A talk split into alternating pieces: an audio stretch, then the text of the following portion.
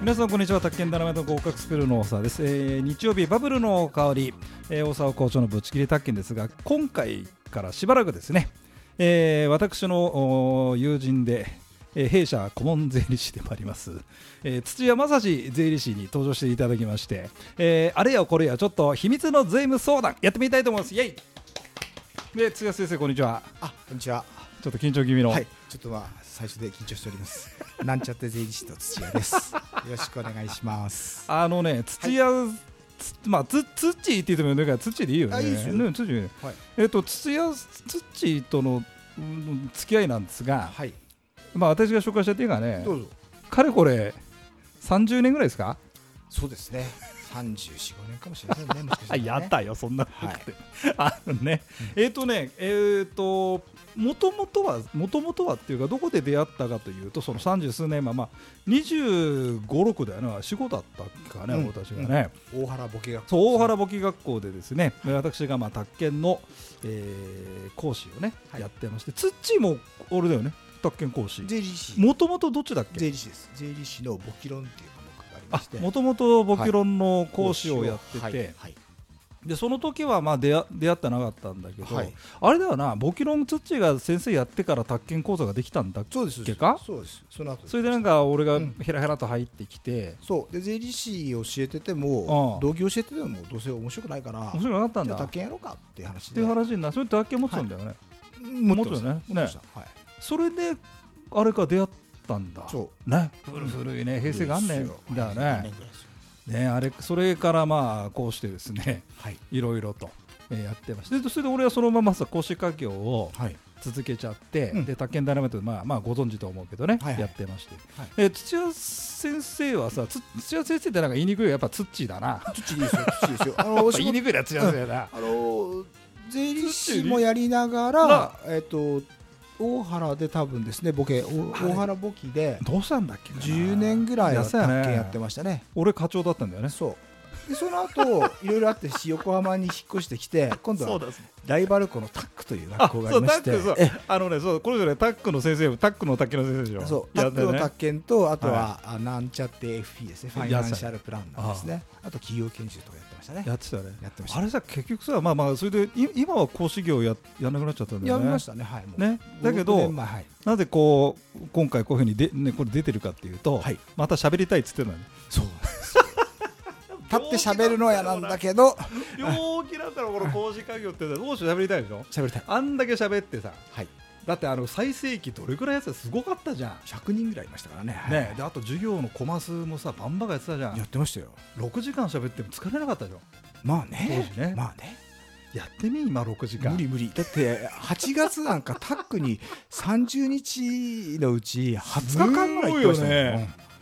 すーあんた稼いでたよね私ねまあまあそんなにはね稼いでたけど女に使っちゃった話ヒーがね、まあ、 まあ、ね言えない人も、うん、そんなねあのと、えー、いうことでそれそういう土屋先生が税理士になって、はい、えー、それでまあ今回まあうちがさ宅建ダイナマイトでさ、はい、まあラジオやるってんでちょっと出てもらおうと思って、はい、それでですねあの一応、はい、あのうちにね相談というかね、うん、来るのがあの、うん宅建取るじゃん宅建やろうって思う、うん、まあ、若い衆がいてさ、はいはい、で取ってから、うん、あ開業しようかなとか転職しようかなっていう人もいるし、うんうん、まあなんか宅建してほらうちさほら業務委託で、はい、宅建で事務所やろうかみたいなほら常設だけっていうのがね、うん、それでまあうんぬんがあって、それでね、あのよくいうのはさあの会社員女の子たちが副業禁止の会社いい会社ってやっぱあるんですねでしょ、うんで副業になっちゃうのかなっていうほらあのちょっとアルバイトなんかするとっていうことがあって、はいはいはい、例えばまああの宅建だと重要事項説明1本するのに、まあ、賃貸だと5000円とかさなるほどあと売買だと2万ぐらいかなで物から作ると十何万とかさ、まあ、物だから重説、うん、それはまあうちの B チーム、あの石坂さんがさ、はいはい、いろいろあのその辺の話をしてるんだけどそれで今回はさ、うんはい、副業うん、あの本業があって副業を、はい、まあ、例えば女の子でも男の子でも副業をする、うんうん、で副業禁止だとする、副業をするそれとどうしてばれてしまうのかってところをちょっと税務面とか、そうですね給料の支払いとかその辺ちょっと聞いてみたいんだけど、はままどまずどう、サラリーマンの方、そうそうサラリーマン、サラリーマンでね、ままああおおの、大江さんそうそうまあうん今 OL って言葉使わなくなっちゃったからあごめんなさいつ使う今使ってわかんなないいですけどね。ねあはのい会社勤め正社員正社員っていうのかな、まあそれでう働いててん、うんでやっぱりまあほらあのー聞くとさ、うんあの正社員だとちょっとあ危ないって言ったらなんだけど会社いつまで大丈夫かしらみたいなのあってさ、なるほど。自分で手に職をうんぬんみたいなもんで、うんそれでうん、うんまあ、まあ30代ぐらいになってくるとさ、まあ、うん20代の頃ちょっと自信がないけど、うんうん30代だとばって言ってさうんじゃあなんかちょっとこういう仕事やろうかしらギャラもらうじゃうんうんんでどうなっちゃうのとで先生が一番いいのはですね、はいはいどうぞ現金でもらえばですね、ばバレません。現金、ええ裏金ですね。 でもあのー渡した方が経費にしちゃうと、それはどうなんのそれはダメ。私はじゃあじゃあうちなんかで経費って業務費とか費とかあんじゃんそうあれに計上ししちゃちゃううとと相手が計上しちゃうと、はいこっちは収入上げなきゃいけないから、それはダメ。それはえあの何うん平たく言うと何売上所得隠しないじゃうんない所得所ざ得脱脱税なんていうのだ絶対こともないけそうなのど、うんしあの後で指摘されて、かされる可能能性もあるじ十分あります。おーはいゃあ経費にしないでうん、キャッシュでもらうそう相手がね、OK だったらね、 OK してくれるのしてくれないんじゃないの、普通はね。 まあ、いわゆる裏金ってやつで、ああえっと関西で B 缶って言うんですよ、B 缶あ B 勘定ってあんだ、はいそう業界でそう、B 缶っていうのが業界用語なんですははははははで、あのレコードって今流行ってるんですけどああ、レコードの A 面ってあるじゃないですか。 A 面ねあれが表なんですよ。はは表の金。あで、裏が B 面ってああ言うんですよ。昔のねそうそうそうそう裏っ側 B 面そにねうそれで B 缶って関西で言うんですよ。言ってんだそれは今も使っやてっるてる会社はありますじゃよ。あ使あその用語としては生きてるんだうん、あのあの税金の世界で生きてる人間とか、税税務署の人たちはまだ言って言るってますね。じゃあ、あのーな例えば女女性がさ、うんうんじゃあちょっと副業やりたいときうんうにん会社行って、うんうん B 勘でお願いしますって言えばいい本当に無理で すよね。はいちゃんとした会社があったら。 B 勘 で、B 勘で20万ぐらいでいいんで、うんみたいな、それダメ多分多分あの会社側は経費で当然としたいんで、あ何言ってんだこいつって信用なくなっちゃうんでしょうね。そううんじゃあ仮に、じゃあ B 勘だからダメだとしますよね。うんそうですねしてじゃああの経費って形で、まあ、おうん金もらいましたと、あまあ収入ね。あ収入あったと、うんうんそれそれはどういう仕組みで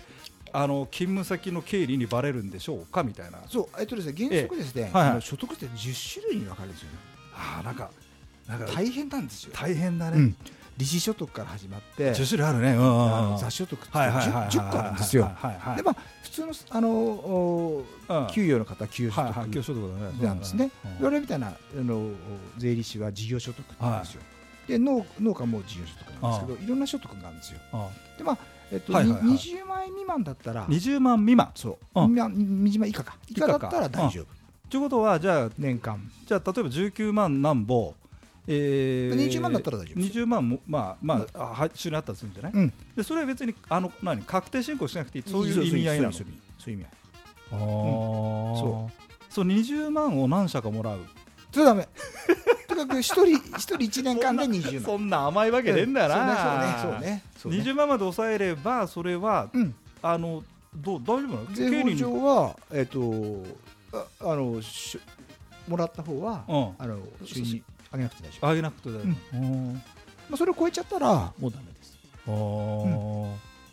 厳しいかねじゃあ仮にじゃあじゃあじゃあ年間で3 4 0万収入あったとするんじゃない、んうんそれでそうするとなんだ今どうなってんだあのあれかし支払い調書みたいに来んだそうそうそううそうあい厳正されるんだよね、うんそれないケースもあるし外注費でねうん、外注費だったらいいのかでも結局ははあのお支払った側にうんが給与だったら給与ででしょうんえっと源泉徴収票を税務署に送るんですよ送るね年末調整送るんですあ支払った方がじゃあが彼女じゃあ例えばまあな何々ちゃんにまあじゃあどうもありがとうねとギャラを払いましたダイナミックとか払いました私が払いましたそしたら正式には払った金額うんをその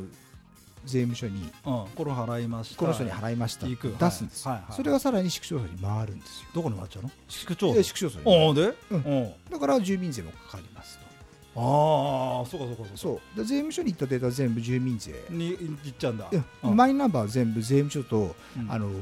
えっと市役所と今連動してますからはいはいはいはいはいだから、うんあのよくマイナンバー書くああんですけど、えーなるほどねうんうんあの人が死んだりすると、うんあの10日以内に市区町村から税務署にもう行くんですよ。へこの人死にまししたって言って、うん財産ある人はあのお尋ねが来るんです。そういう仕組みになあっあてなまるほすどね,、うん今ね、ケース系システムですあそういうああるんだありますあります。困っちゃうねしょうがないですね、もう今。ああ、まあ、困っちゃうねって金がなきゃ別に困りようもねえねそうね。ね何を困ってんのそうねまあね金がねえんだったらねそう何も困る稼いでねえんじゃ何も困んないよねそうあそれで市区所有データがいってそれがんうん何、あの行っちゃうの勤務先の方だから要するに税務署のデータがああいっちゃうから、あのもし、えーもらった方が、ああその彼女がうん本業で、うんえー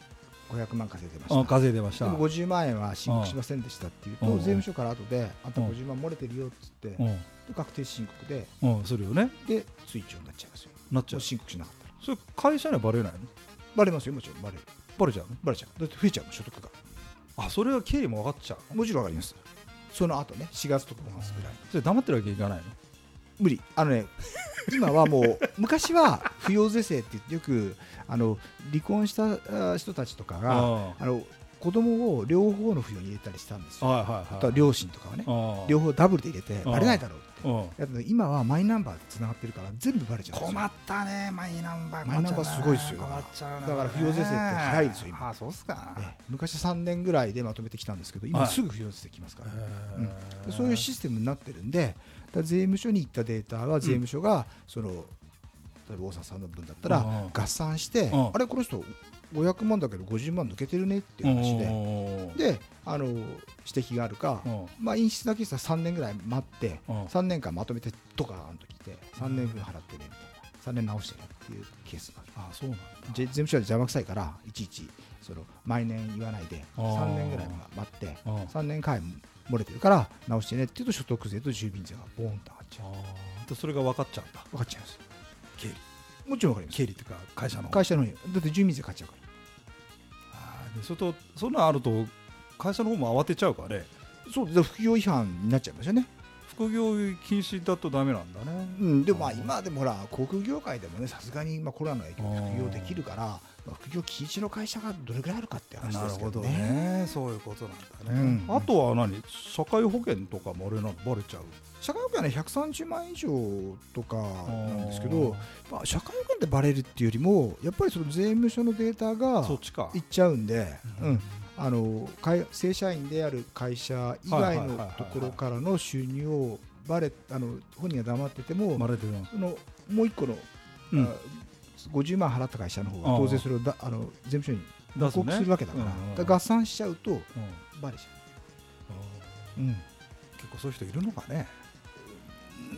でまあやんないかあとね住民税のところに昔は普通徴収っていう欄があって特特別徴収じゃなくてしょ、あの給与からうんあの住民税引かないでくださいっていう、まあ自自分で払いますとはいはいはいいうはいのがあるんですけうんど、大体あの給与取得者の方はうん特別徴収って会社に全部あやらせ特るんで別すよ。徴収そういうんだそうでそこのしあのうんあの年末によく書かされると思うんですけあーどなふ、なんだっけ扶養控除の名あ前なとんかかあ奥んさんねのあ名の前とか、うんね、あれにあの副業してますかって欄ができちゃってるんで、できちゃってんだうんそこ書かないで黙ってたら、それ当然ペナルティですよね。へえなかなか厳しい厳しいっていうかまあしょうしょうがないかそう、そこにちゃんとあるんですねわかり、ま給した与取得者数はでも大体ほら、